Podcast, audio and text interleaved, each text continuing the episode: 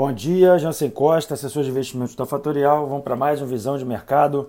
Hoje, dia 17 de novembro, hoje é o número 157, 7h45 da manhã. Mercados, após algumas altas seguidas, tem uma pequena realização aqui na abertura do dia. Vamos falar sobre mundo. O pacote europeu de resgate de 750 bilhões terá que passar por novos ajustes. A Polônia e a Hungria vetaram uh, partes aí do pacote, então vai ter que passar por uma nova rodada uh, de negociações. Tá? No campo internacional, falando sobre Covid, ontem a Moderna indicou que a sua vacina tem uma alta capacidade de cura, né, mais de 94%. E o mais interessante dessa vacina é que ela tem a capacidade de ficar mais de 10 horas em ambientes uh, normais, sem nenhuma necessidade de, de temperaturas baixas, o que deve facilitar a distribuição do produto. Tá? Ontem também o S&P e eh, o Dow Jones tentaram romper as máximas, apenas só o Dow Jones conseguiu romper, romper as máximas históricas. E o que a gente está vendo nos Estados Unidos, que também está acontecendo aqui no Brasil, é uma rotação entre setores. A gente já vem comentando sobre isso.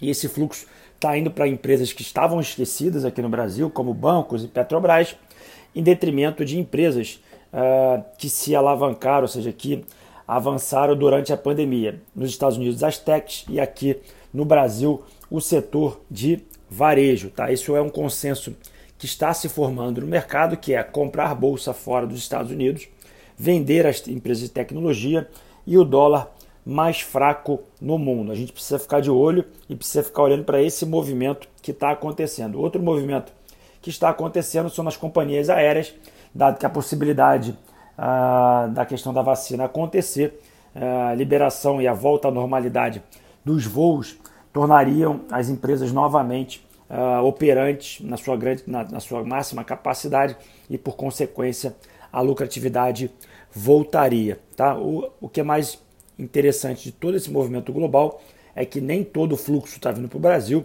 é, e é importante a gente ter isso no radar. Para o Brasil se beneficiar disso, a gente precisa resolver a nossa questão fiscal e precisa endereçar o problema ambiental.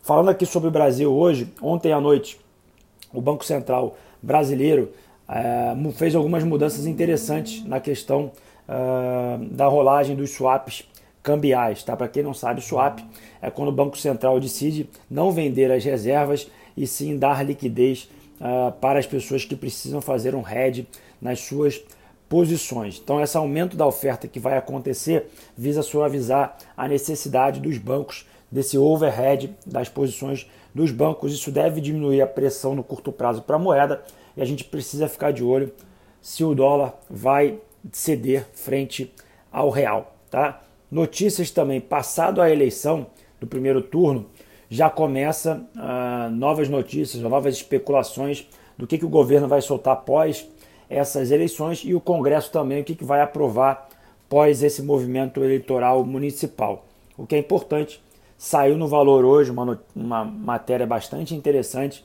que é a perda do espaço do Brasil no mundo em função da falta de competitividade. A gente precisa ficar de olho nisso, que obviamente as empresas, para se beneficiar no mundo cada vez mais competitivo, têm que estar integradas a esse mundo mais globalizado. Vamos para a agenda. Agenda hoje, 10h30 da manhã, vendas no varejo nos Estados Unidos e às 11h15, dados industriais também dos Estados Unidos.